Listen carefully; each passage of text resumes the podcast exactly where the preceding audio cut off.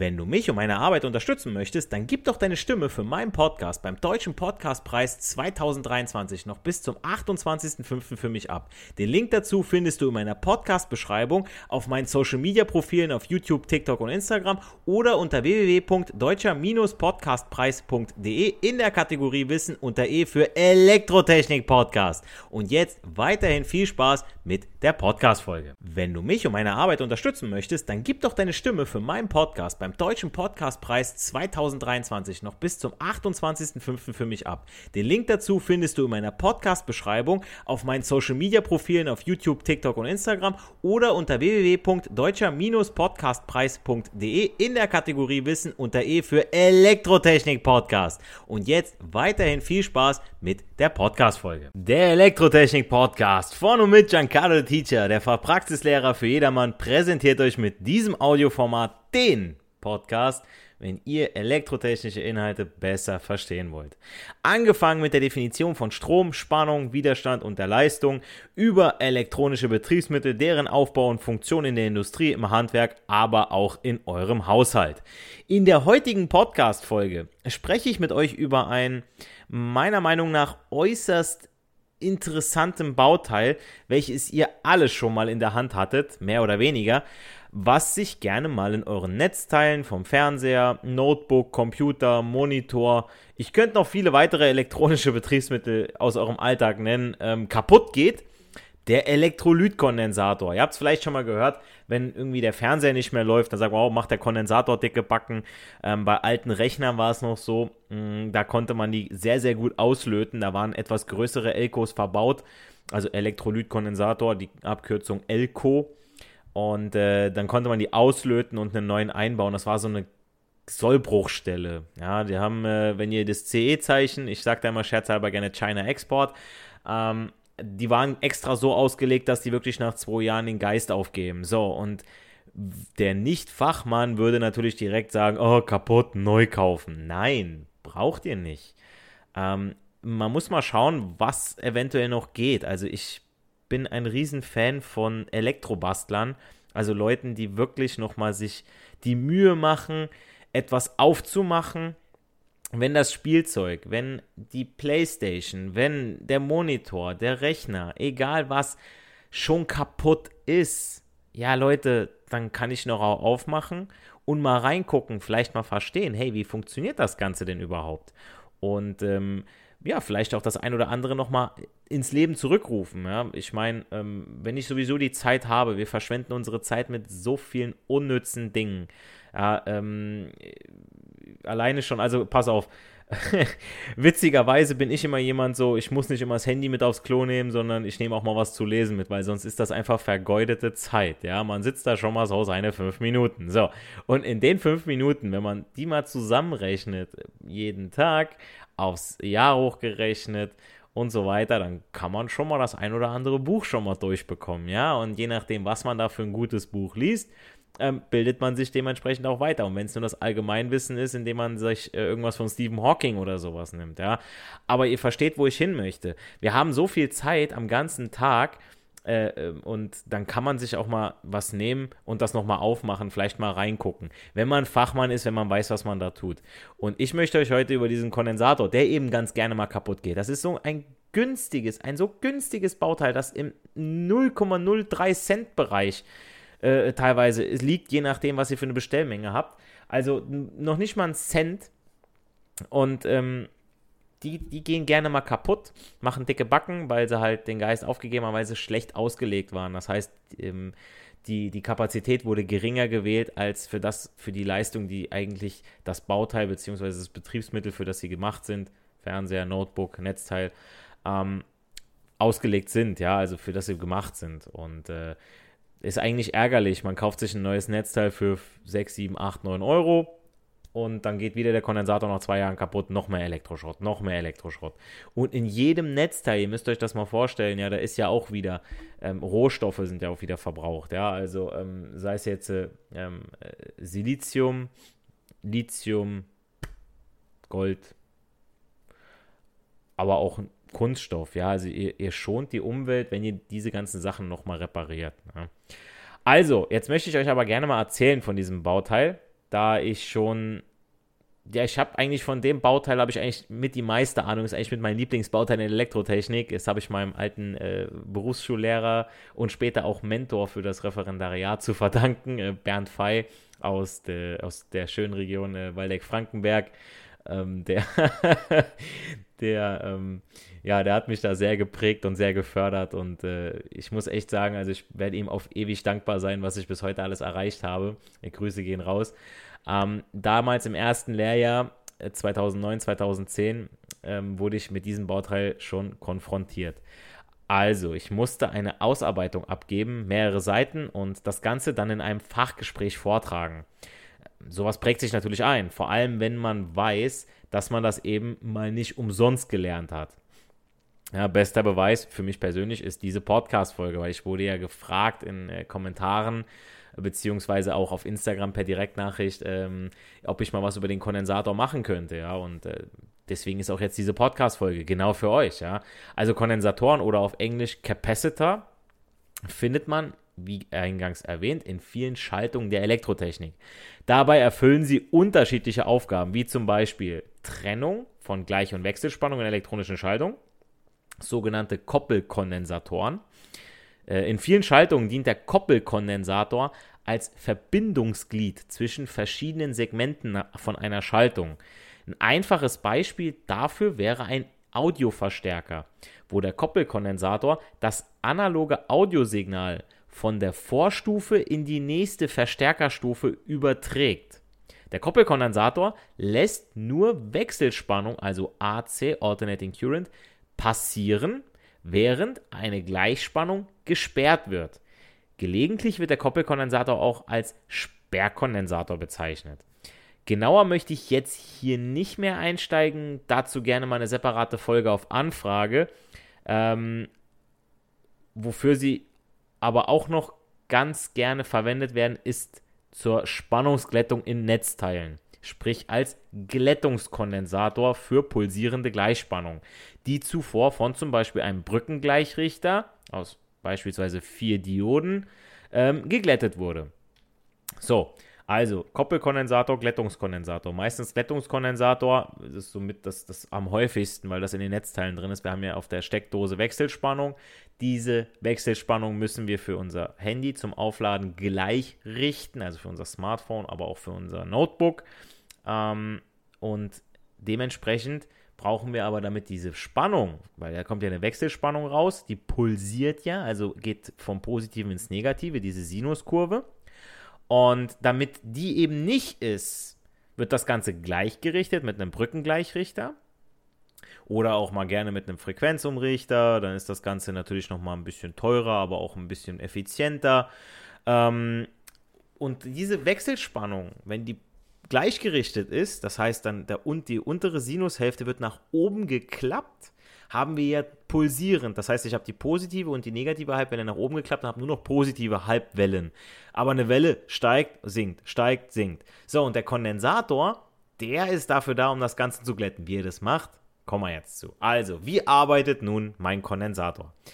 Kondensatoren bestehen aus zwei voneinander isolierten Platten bzw. Folien, die durch einen Isolator, dem sogenannten Dielektrikum, voneinander getrennt sind. Dieser Aufbau wird im Schaltzeichen durch zwei parallele Striche ausgeführt. Um euch nun die Arbeitsweise zu erläutern, nehme ich mir immer gerne eine Schaltung zur Hand, in der mein Kondensator über einen Schalter und einen Widerstand an eine Gleichspannungsquelle angeschlossen ist. Zu sehen ist der Aufbau der Schaltung im passenden Video zur Folge auf TikTok, YouTube und Instagram. Ja, auf meinem Account. Schaut da gerne mal vorbei. Da sind auch noch ganz viele andere nützliche Videos. Auch allgemeine Fragen, warum wir 230 Volt haben, warum wir 50 Hertz haben. Ähm, zu den ganzen vergangenen Podcast-Folgen, Dehnungsmessstreifen und und und. Also es lohnt sich da mal reinzuschauen. Wirklich, ich habe die Videos kurz gehalten mit den prägnantesten Infos, damit ihr euch nicht irgendwie stundenlang was angucken müsst. So, wir unterscheiden bei der genannten Schaltung mit über den Widerstandsschalter versuche ich eben das Ganze zu laden. Ähm, nun folgende vier Situationen und keine Angst, so kompliziert wird es jetzt nicht. Also, erste Situation, der Kondensator ist ungeladen. Auf jeder Platte sind gleich viele positive und negative Ladungen vorhanden. Die Platten sind also neutral. So, jetzt wird der Kondensator geladen. Der Schalter unserer Schaltung wird geschlossen. Die Gleichspannung liegt zwischen den Platten 1 und 2 an. Diese sorgt dafür, dass bewegliche negative Ladungen, also meine Elektronen, von der Platte 1 abgezogen und gleichzeitig negative Ladungen von der Quelle zur Platine 2 transportiert werden. Es fließt dabei kurzzeitig ein Strom und die Spannung an den Platten steigt so lange an, bis meine Spannung, die angelegte Spannung, nehmen wir mal 5 Volt, gleich meiner Kondensatorspannung ist. 5 Volt. Und man sagt auch, der Kondensator ist im Einschaltmoment wie ein Kurzschluss, weil eben beim Aufladen kurzzeitig ein sehr hoher Strom zum Fließen kommt, weil der Kondensator im Einschaltmoment eben ein, ein, äh, äh keinen Widerstand hat. Das heißt, wir haben im Prinzip einen Kurzschluss und wenn er aufgeladen ist, ist der Widerstand unendlich hoch. Deswegen ja auch dann Spannung U ist gleich UC. Das ist auch der Grund dafür, warum es mal kurz in der Steckdose zum Aufblitzen kommt, wenn ihr euer Netzteil vom Smartphone zum Beispiel einsteckt oder anderen Netzteilen. Die Oberschwingungen, welche in unserem Netz nun mal existieren, müssen aus dem Stromkreis herausgefiltert werden, damit sie sich nicht aufsummieren, damit das größer wird. Das geschieht mit Hilfe von Kondensatoren. Ein solcher Kondensator lädt sich auf und gibt den benötigten Betriebsstrom des Gerätes weiter. Die Oberschwingungen werden dabei herausgefiltert. Wird nun ein Netzteil in die Steckdose gesteckt, lädt sich als erstes der Kondensator auf. Dabei, wie gesagt, fließt ja kurzzeitig ein sehr großer Strom zwischen Steckerkontakten und Steckdose. Und die Folge des großen Stromflusses ist der sichtbare Blitz, ein sogenannter Lichtbogen. Die Luft ist dabei kurzzeitig ein Plasma, in dem sich Ladungsträger frei bewegen und leuchten. So viel erstmal zu dem Aufblitzen in der Steckdose, was ganz, ganz viele von euch kennen. Ist bekannt, ist relativ ungefährlich. Also ich sage mal so, wenn ihr jetzt nicht unbedingt mit dem Finger dran packt oder so, gibt es vielleicht mal einen kurzen Schrecken oder so, aber äh, da sollte im Prinzip nichts passieren. So, der Kondensator ist nun geladen. In der Zuleitung zum Kondensator fließt also kein Strom mehr. Wie ich ja gesagt habe, so am Anfang hoher Strom, dann ist er geladen, fließt kein Strom mehr, weil der Widerstand jetzt unendlich hoch ist. Die Platte 1 ist positiv geladen und die Platte 2 negativ. Man sagt auch, der Kondensator ist im geladenen Zustand, wie gesagt, wie ein unendlich großer Widerstand.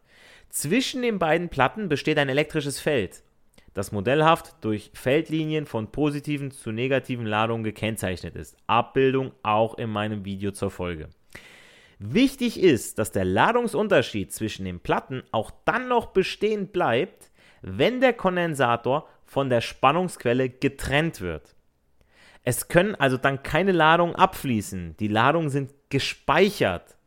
Der Kondensator kann deshalb als Ladungsspeicher verwendet werden, zum Beispiel in Netzteilen. Also ihr kennt es, ähm, ihr habt jetzt das Netzteil rausgezogen vom Notebook und, äh, oder von, von eurem Handy und kurzzeitig lädt es noch, bis der Kondensator eben dann entladen ist. Außer ihr hättet das Netzteil jetzt rausgezogen und äh, habt nichts hinten dran, dann wird das natürlich nicht entladen, dann bleibt der Kondensator so lange geladen.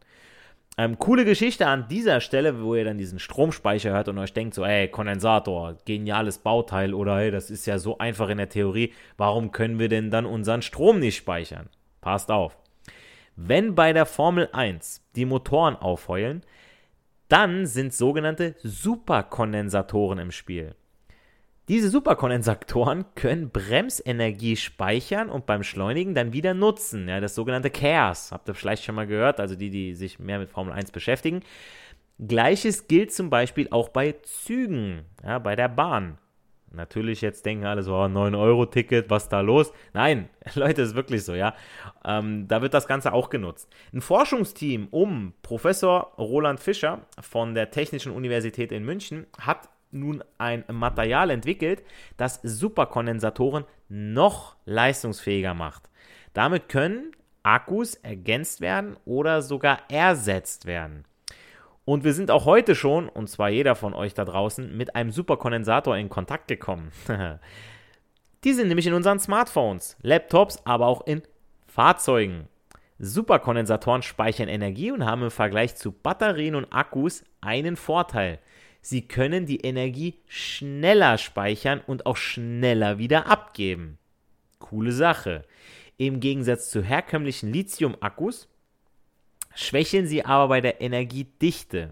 Ja, heißt, Superkondensatoren müssen viel größer sein, um die gleiche Menge Energie speichern zu können wie Akkus. Und Lithium-Ionen-Akkus erreichen eine Energiedichte von bis zu 265 Wattstunden pro Kilogramm. Jetzt pass auf, bisherige Superkondensatoren etwa nur ein Zehntel davon. Jetzt müsst ihr euch vorstellen, ihr habt einen Lithium-Akku, kleine Batterie in der Hand und äh, den kleinen Akku, wir wollen ja fachlich korrekt bleiben, äh, den habt ihr in der Hand und das Ganze jetzt zehnmal größer und dann habt ihr das Ganze in Kondensator. Das ist eben noch aktuell das Problem. Aber das Prinzip vom Laden und Entladen entspricht dem, was ich euch bis hierhin vermittelt habe von dem normalen Kondensator, von dem normalen Plattenkondensator.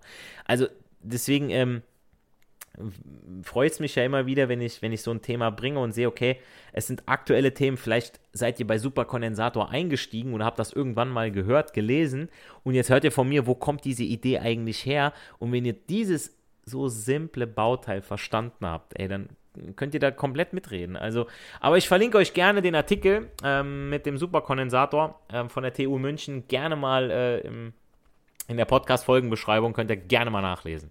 So, kommen wir jetzt zur vierten und letzten Situation, nämlich zum Entladevorgang von dem Kondensator. Ja? Also, wir haben den jetzt aufgeladen. Dann sperrt der Kondensator, weil er aufgeladen ist, dann ist der Widerstand unendlich hoch. Und jetzt wollen wir das Ganze entladen. Der Kondensator wird von der Spannungsquelle also jetzt getrennt. Und im Anschluss verbinden wir jetzt den geladenen Kondensator mit zum Beispiel einer Lampe. Und diese leuchtet auch so lange, bis der Kondensator leer ist. Sprich, es kommt währenddessen zu einem Ausgleich der Ladungen zwischen den beiden Platten.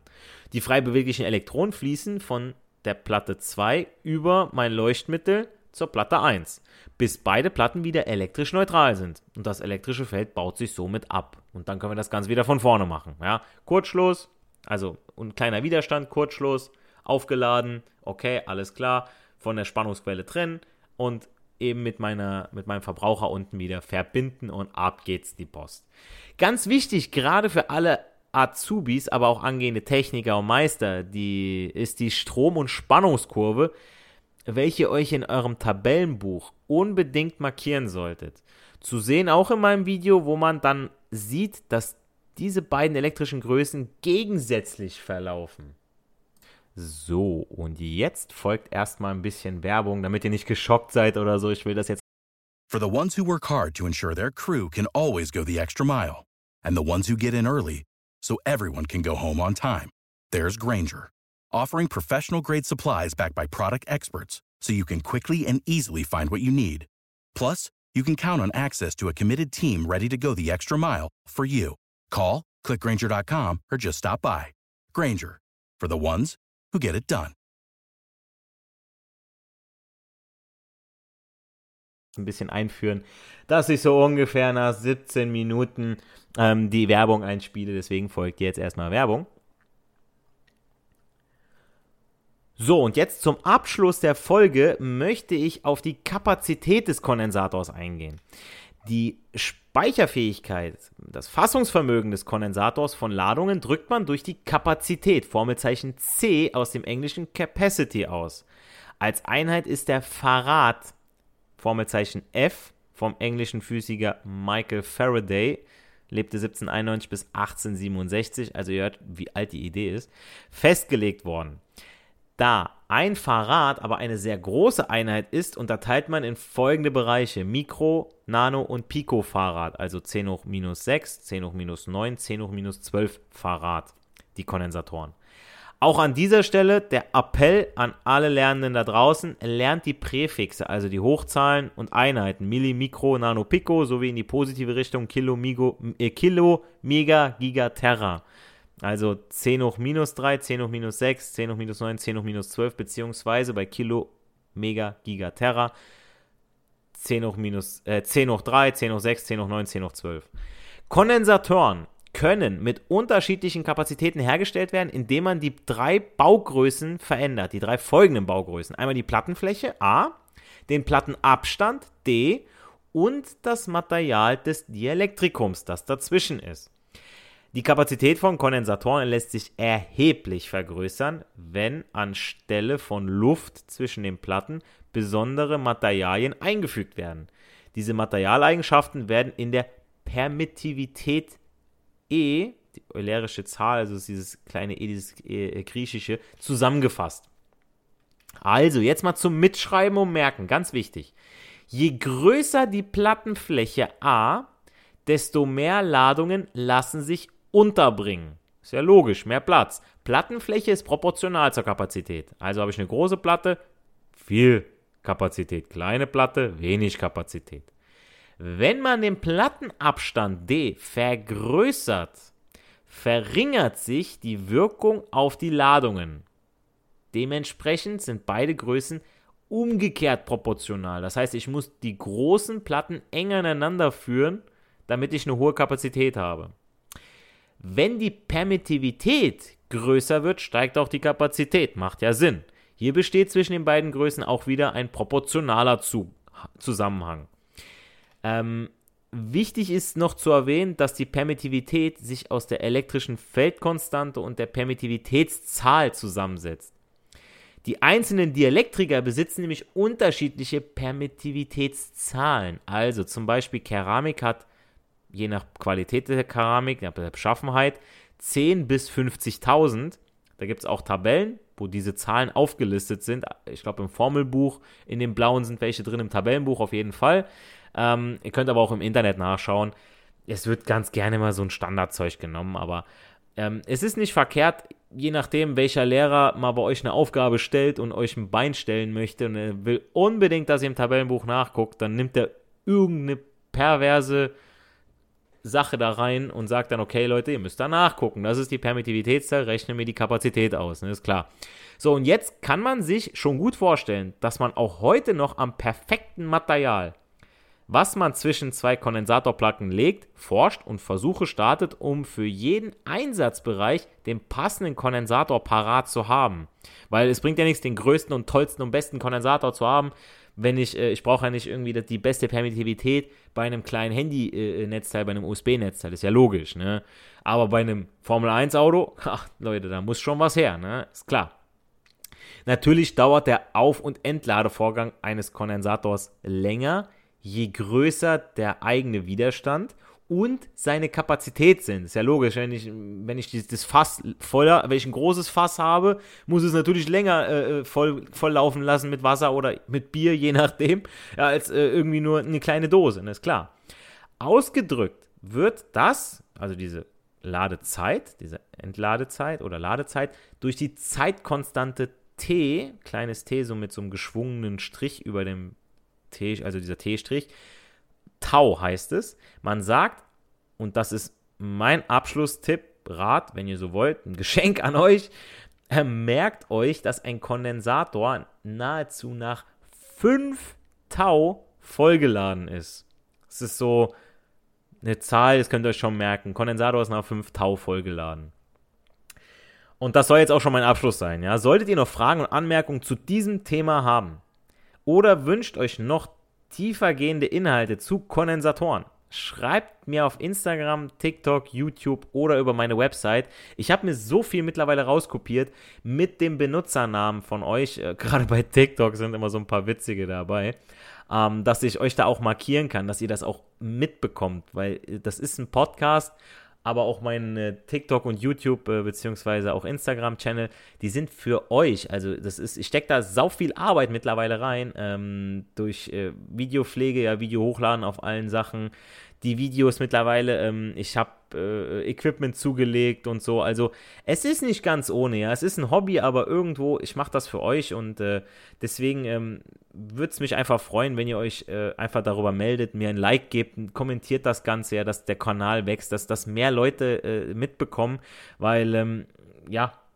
das ist für von, von mir für euch Und äh, ich freue mich immer wieder, wenn ich dann lese, ey, ich habe eine Umschulung zum Elektriker, ich habe gerade die Ausbildung angefangen. Ey, das hilft mir total gut. Ich bin gerade im Bus auf dem Weg zur Schule, habe mir das Thema angehört und dann kann ich erst mal im Unterricht punkten so und dann sagt ihr euren Mitschülern, ey, Digga, hast du nicht den Podcast gehört, Alter? Ich habe das vorhin die neueste Folge ging voll steil, Alter. Was ist los? Ne? Jetzt habe ich voll da Ahnung drüber und bin ich stolz drauf, ja und ähm, ja, äh, ich versuche auch mehr Videos jetzt zu machen, wo ihr mich wieder mehr seht, wenn ihr mich irgendwo seht oder so. Äh, ist ganz cool, dann äh, habe ich auch schon den ein oder anderen High Five so verteilt oder so. Ähm, ja, wie gesagt, äh, ich freue mich immer wieder, wenn ich euch helfen kann und äh, ihr könnt mit so wenig Aufwand, könnt ihr mir so viel zurückgeben. Würde mich einfach freuen, wie gesagt, wenn ihr meinen Videos, meinen Podcast einfach unterstützt. Ähm, ja, fünf Sterne auf Spotify ähm, YouTube-Channel äh, äh, die einen Daumen hoch gebt und äh, beziehungsweise auf TikTok und äh, Instagram mir einfach folgt und äh, ja, das soll es jetzt auch endlich mal gewesen sein. ähm, bleibt nur noch zu sagen, ja, weil äh, das ist einfach immer noch das Wichtigste, ja, nicht für die Schule, sondern für das Leben lernen wir. Wir hören uns in der nächsten Podcast-Folge. Macht's gut, euer Giancarlo the Teacher. Without the ones like you, who work tirelessly to keep things running, everything would suddenly stop. Hospitals, factories, schools, and power plants, they all depend on you. No matter the weather, emergency, or time of day, you're the ones who get it done. At Granger, we're here for you with professional grade industrial supplies. Count on real time product availability and fast delivery. Call clickgranger.com or just stop by. Granger for the ones who get it done.